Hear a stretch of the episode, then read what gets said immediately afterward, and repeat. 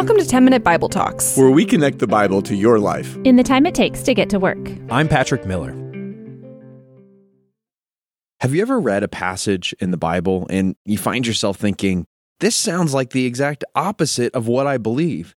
You know, you've hit one of those passages when you're in a Bible study and people start arguing about it, or they start saying that the author of the passage means exactly the opposite of whatever he's saying. One of those passages is 1 John 3. Let's read a bit of it together and we'll see if we can get our heads around it. Verse 4 Everyone who sins breaks the law.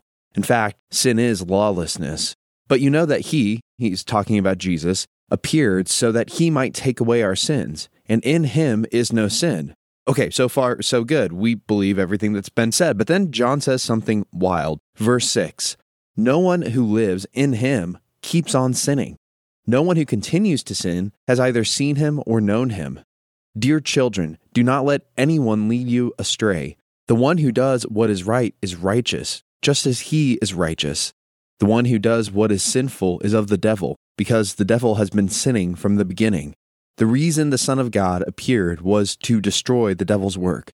No one who is born of God will continue to sin, because God's seed remains in them. They cannot go on sinning, because they have been born of God. This is how we know who the children of God are and who the children of the devil are. Anyone who does not do what is right is not God's child, nor is anyone who does not love their brother and sister. Maybe you're reading this and wondering, did I just hear that right? Is John saying that true Christians must be perfect? It seems like the only honest answer is yes, that's exactly what he's saying. But then again, John also seems to be awfully confused because he also said this earlier in his letter. 1 John 1, verse 8. If we claim to be without sin, we deceive ourselves, and the truth is not in us. If we confess our sins, he is faithful and just and will forgive us our sins and purify us from all unrighteousness. If we claim we have not sinned, we make him out to be a liar, and his word is not in us.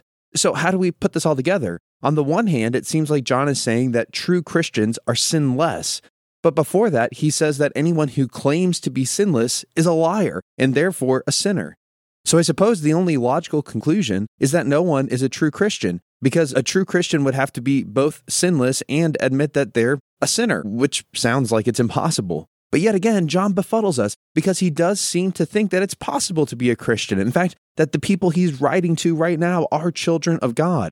Just before the passage we began with, he says this in 1 John 3, verse 1 See what great love the Father has lavished on us, that we should be called children of God. And that is what we are. The reason the world does not know us is that it did not know him. Dear friends, now we are children of God, and what we will be has not yet been made known. But we know that when Christ appears, we shall be like him, for we shall see him as he is. All who have this hope in him purify themselves just as he is pure.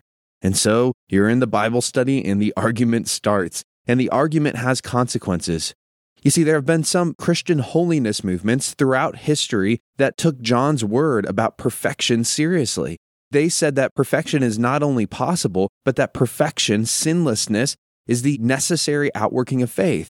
Sometimes these people say that you need a second baptism of the Spirit, and others strode off into the literal desert to try and perfect themselves through asceticism and self inflicted suffering.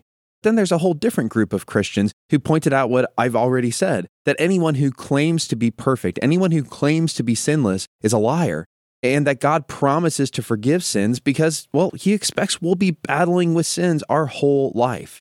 And in this group, some people even go further. They might suggest that all that matters is believing the right things and confessing our mistakes, and that vigorous, active pursuit of holiness is a little more than legalism.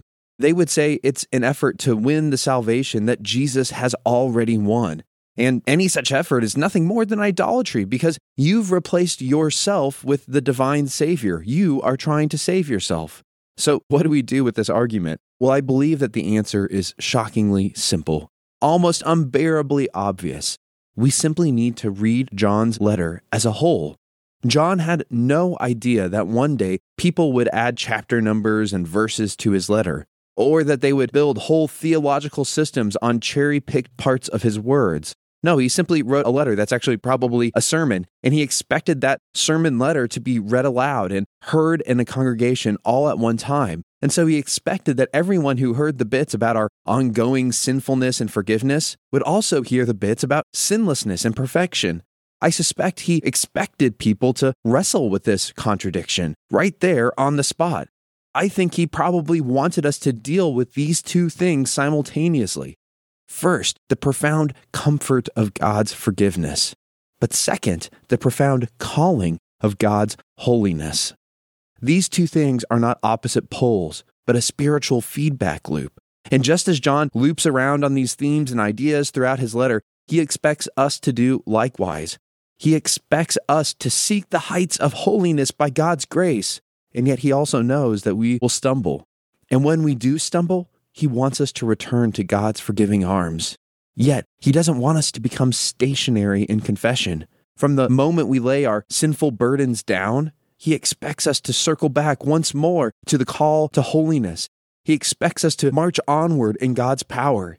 You see, that's the beauty of John's letter. He says things in such a stark way, in a way that we're never really free of his words. His words itch at us. They call us upward to righteousness and inward towards God's grace and forgiveness. And that dynamic of holy pursuit combined with honest confession is precisely what the children of God do. I'm not sure which message you need to hear today, but I want you to hear it. You aren't perfect, but Jesus died for your sins, and he is always faithful to forgive you. But also, Jesus is perfect, and all who follow him should walk in his perfection. So don't stop pursuing holiness. Let one feed the other. Jesus designed discipleship this way, and it's a wonderful way to walk in. 10 Minute Bible Talks is a crowd-funded project. If this podcast is helping you grow in your faith and you want more people to experience what you're experiencing, would you consider joining our team by giving? Even a monthly gift of $10 can make a big difference. All gifts are tax deductible. Just click the link in the show notes and join our team.